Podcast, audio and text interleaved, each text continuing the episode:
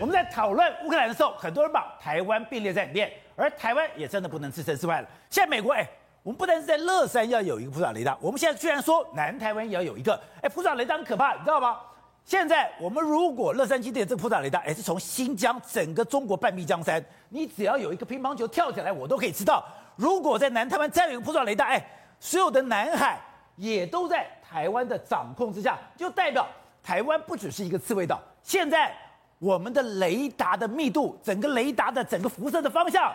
也是世界第一了。对，台湾不仅是这个飞弹岛啊，事实上台湾也是雷达岛。为为什么呢？因为呢，本来当时美军就希望我们有两个啊，这个所谓的普爪雷达啊，但太贵了，两个加起来全全部加起来的那新建费用超过新台币一千亿，所以后来我们选择现在新竹乐山雷达建了这么一个。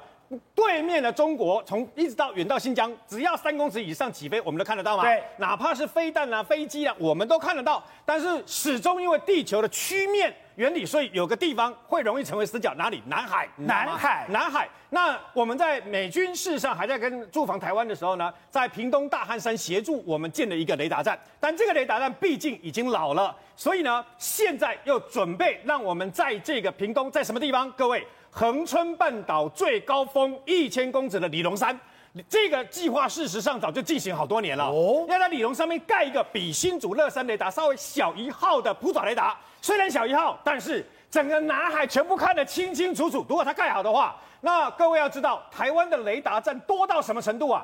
北到东引，你看，呃，包括马祖啦，然后金门啦，我们的澎湖啦，一直到整个台湾岛，台湾头到台湾尾啊。那么，啊、呃，从这个等于说东澳岭雷达，然后呢，东澳岭呢还可以跟日本的雷达站两个人 cover 嘛，还可以跟日本合作。对，所以呢，经过了宫古海峡，我们都我们跟日本同时可以抓到他们那个共机啊，跟共建呐。然后紧接着来到屏东的大汉山之外。东包括我们的东沙岛的雷达站，现在也在进行扩大，大概是方圆两百五十公里也看得到。然后南部太平岛也在增建它的雷达，不是被拍到有三个奇形怪状的建筑物吗？对，就是我们的新的雷达站。所以呢，事实上台湾，所以我们在东，哎，我们在东沙岛，我们在太平岛都有设雷达站。所以呢，台湾对不对哦？它的雷达站之多啊！我以前是这个业无线电促进会的爱好者跟顾问啊，我们曾经去找过台湾西部制高点。宝杰，你知道吗？我们会找制高点，跟全世界，我们是业余无线电要通电通联呐、啊，三更半夜不睡觉去找制高点，找到不我们吓一跳。我们所找到的地方全部都是雷达站，台湾西部的制高点全部都是雷达站，所以你要知道，现在正进行一个计划，除了我刚刚说的这个乐山雷达，跟以后的李龙山的雷达，李龙山在什么地方？在恒春半岛，它是最高点，所以从这个地方往南部看，整个巴士海峡南海有这个雷达站。看得清清楚楚，我跟你讲，以后你攻击啊飞来飞去干什么，全部清清楚，一点不漏，你知道吗？包括这么厉害吗？包括你到真母暗杀，我们全部看得清清楚楚啊！所以现在这个计划已经进行好几年了，这个势在必行，会盖这个所谓的只差只比这个啊，等于说新竹雷乐乐山雷达小一号的这个铺转雷达站会设在那个地方。那事实上呢，台湾现在正进行一个计划。除了这个等于说普爪雷达，因为试射台湾跟美国哦那个相关的机密之外呢，其他的雷达站，各位想象一下，全部用电脑，全部用电脑，用最快的超级电脑呢，把从东引一直澎湖，一直到东沙，然后南沙太平岛，全部还有台湾本岛西部跟东部、南部这些雷达站，全部连接在一起，都电脑化，你知道吗？这电脑化有什么？要干嘛？不好意思啊。它电脑化不是为了只有雷达判别而已啊，全部跟我们的飞弹基地连线在一起，而且呢，立刻短短几秒钟之内，立刻可以针对敌机还是飞弹，对，马上过来，立刻透过电脑，马上告诉你哪一个部队哪一个地方可以飞弹上去最快，你知道吗？全部都密密麻麻。现在中共最想拿到的机密就是这个东西，对，就是我们现在正在进行的这个东西啊。以前因为包括爱国者飞弹跟天空飞弹不能共联嘛，对不对？现在也要把它共联在一起，所以全部的飞弹防空基地，甚至于包括天上的、包括陆地的、包括海上的防空飞弹、标二这个相关飞弹，全部这个计划，你想想看，一旦完成的时候，那台湾的防空网将有多可怕？你如果攻击来的时候，哪有共建来的时候，你将面临的是速度非常快的整个飞弹的这个连那个来袭的攻防御啊。所以这个就是台湾现在雷达这么多，目标不是只为了看而已啊，看你会把我摧毁嘛，对不对？你会把我摧毁，所以除了看之外，还要连这些用超级电脑机连飞弹基地，总共这些防空飞弹超过一千两百枚，你就知道这就是我们现在的一个计划。那么事实上呢，除此之外呢，刚刚讲到 这个现在正在如火如荼进行嘛，对啊，你知道吗？就在我们节目进行的同时啊，基辅的周边已经由 已经由这个等于说，那么呃来自于俄罗斯的伞兵跳下去了，他们大量的伞兵配合大概五十几辆的装甲车，现在正在基辅的郊区啊，跟乌克兰的守军在激战当中。为什么呢？因为包括第一批。总共有一万六千多名的，不是国际的军团吗？对，今天已经抵达啊，头先头部队已经抵抵达基辅了。哦，他们就派去守这个郊区啊，已经是外国佣兵守，包括英国、美国，包括来自于墨西哥、印度的这些国家，他们这些外籍佣兵，这些国际军团呢，现在正在基辅的 郊区呢，跟俄罗斯的散兵进行。我跟你讲，已经到什么程度啊？已经到这个呃，包括巷战。他们形容已经到了肉搏战，你知道吗？已经为了夺这个肉搏战。那么，如果俄罗斯的坦克、战车啦，还有装甲啦，还有他的这个战机啦，是在开阔的平原，那一定是他们赢。对。可现在进到了他们乌克兰，发现一件事：进到了巷战，进到建筑物，进到都会区了以后呢？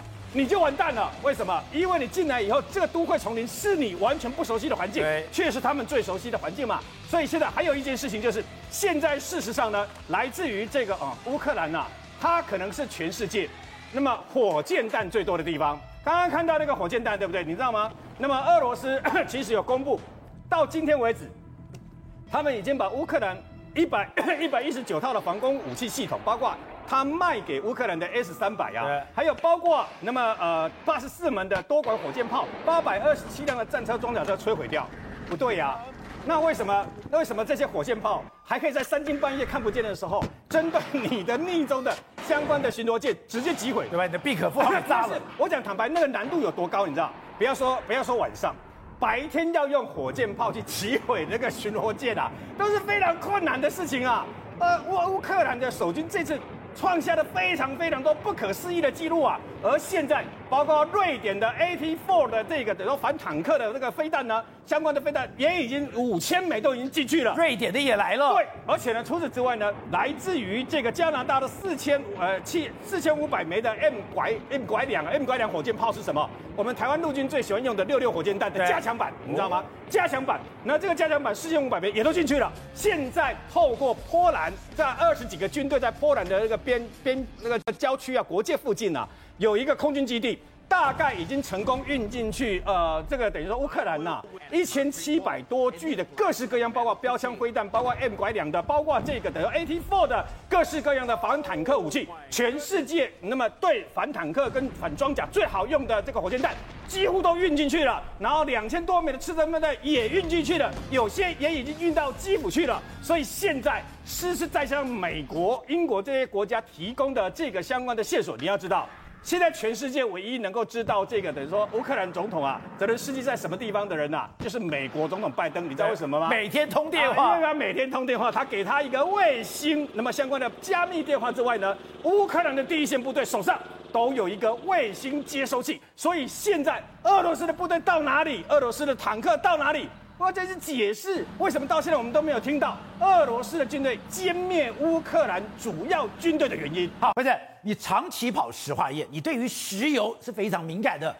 现在这场战争没有人是局外人，大家都吓死了，因为石油大涨。对，今天虽然石油有点小跌，可是呢，石油还会再涨吗？今天如果制裁俄罗斯，这个石油会一飞冲天吗？有人讲，哎，现在一百三、一百四就已经不得了。会到两百块吗？呃，宝杰哥，呃，目前为止有有史以来国际油价上一百块只有三次，第一次是二零零八年，那时候国际油价上一百四十七美元，后来就是当年下半年之后就变成是有呃金融海金融海啸雷曼兄弟事件，所以整个我还记得台塑的话那一年前三前三季赚了大概快两百亿。结果光第四季，因为整个国际油价从一百四十七美元崩跌到后来，好像只剩下三四十美元。三十美元。对，在那个情况之下，国那个呃台塑化一家公司第四季认了亏损大概六七百亿，等于是前三季赚的，光是这一季全部都亏掉了。这么可怕？非常可怕。那是国呃全世界有史以来第一次国际油价突破百元，第二次突破百元是在二零一。一一一二年左右，当时就是欧债危机，那时候国际油价来到一百二十六美元，所以有一百二十六美元之后呢，也一样的，全世界行情啊跟股市全部又东崩跌，所以你就会知道有形成一个连接。当时你国际油价突破一百美元的时候，那就代表全世界的通膨指数大怪兽已经肆虐全球。所以你所有的不管是物价飙涨，甚至会冲击到你的 GDP，甚至到最后就变成是整个金融都会再向下修正。所以这就是为什么国际油价这件事情会让全世界大家这么惊心动魄的情况。这次的油价飙涨比前两次还可怕吗？还要可怕！我跟你讲，这目前为止，大家已经刚刚你提到，就说有到两百元，对不对？但是摩根大通预估是大概一百八十五美元。我们先不要说一百八十五美元这么多，我们就用高盛来讲。高盛说，国际油价只要每桶上涨十美元，美国的一个通膨指数哦将会上升零点二趴。大家还记不记得？帮大家回顾一下，那个美国的 CPI 在一月份的时候已经是七点五趴，四十年来新高。那时候国际油价还没有上一百美元，所以你可以现在想象，现在要公布的二月份美国 CPI，搞不好有人说上看十趴都有都有可能。在这种情况之下，它所冲击的会是美国经济，美国经济一下去，其实全世界。这经济都会受到影响。所以他们现在也说，如果摩根大通进一步估计，如果国际油价上一百五十美元的话，全世界的 CPI 会增加四个百分点，所以两位数的 CPI 是可以预期的。台湾也不能幸免吗？不能幸免。我们现在的台湾 CPI 要二点八五趴，如果是要增加四个百分点，就六趴。六趴的话，那代表什么意思？等于是你现在所有物价大概至少 double 一倍以上。再来就是说，如果说真的是美国际油价每桶上一百五十美元的话，全球的 GDP 会减少。三个百分点，我们记得我们去年好像是六点多嘛，今年预估大概是好像是四点多还是五趴，减少三个百分点，那只剩下两趴，所以你就知道为什么全世界对于国际油价或者是说这样子的一个呃俄乌大战会有点感同身受感觉。那刚才提到，今年比新冠肺炎还来的凶险，还要来的凶险，而且更可怕的是新冠时间是拉长两年，两年时间是慢慢涨，慢慢涨，慢慢涨，它这个是。一个我刚刚提到，国际油价是一周之内涨了三成，所以你要知道，如果这个战役延长到三月底四月的话，搞不好国际油价上一百八十五美元，其实是很简单的事情，这就是让人家觉得很可怕的原因。所以，董事长，刚讲《纽约时报》的专栏作家弗里曼就讲，这个中国一定吓死了，而且中国最好赶快站在美国那边，否则美国拿去制裁俄罗斯的方式去制裁中国，那中国就完了。他说。你现在的经济战，你才刚刚要感受。他还特别跟普丁讲，请相信我，你的感受跟实际还差一倍以上。这个经济战这样搞下去，真的会把俄罗斯给搞垮掉吗？我觉得俄罗斯已经垮掉了。俄罗斯这样搞下去的话，不快点在几天之内停的话，会垮。现在已经垮掉了，因为俄罗斯现在这种制裁的结果，它还有它国内的这个通膨啊等等全部的压力啊，它非常困难。然后现在问题麻烦在，它不是说它有多大，因为它 GDP 不大，对，而是它所影响的范围很麻烦。就是你刚刚讲的，一个是粮食，一个是能源的问题。这能源跟粮食这两个都被它直接的影响。那这个东西对美国是关键嘛？因为美国是全世界的经济火车头嘛。美国现在很简单，就是这个是四中专家，美联储要怎么处理嘛？美联储有没有办法用升除其他方式，用货币政策来处理这个问题？我觉得已经脱离了啦。现在所有的所有的金融手段已经大概已经没有办法控制了，所以现在普现在拜登是面临到一个很大的灾难哦。这个上战争上可能美军或者是说欧洲会获得胜利，或会可以这次给这个俄罗斯一个痛击了，在国际政治上会有很大的影响，会有新的风貌。你刚刚看到那个说那个法国的那个外交部长讲了一句语带心肠的一句话：欧洲已经不一样了。十天前的欧洲跟现在十天前的欧洲完全不一样。对，换言之，欧洲唯一的最大的威胁就是俄罗斯嘛。俄罗斯以后变成不是欧洲的威胁的时候的欧洲，那个世界长什么样子？所以国际政治会变化，那个变化直接影响谁？直接影响中国嘛？因为当失去这个俄罗斯支持科技来源的欧洲的中国，会变成什么样的中国？通通都不一样了。了，所以很多大的改变是结构性的改变。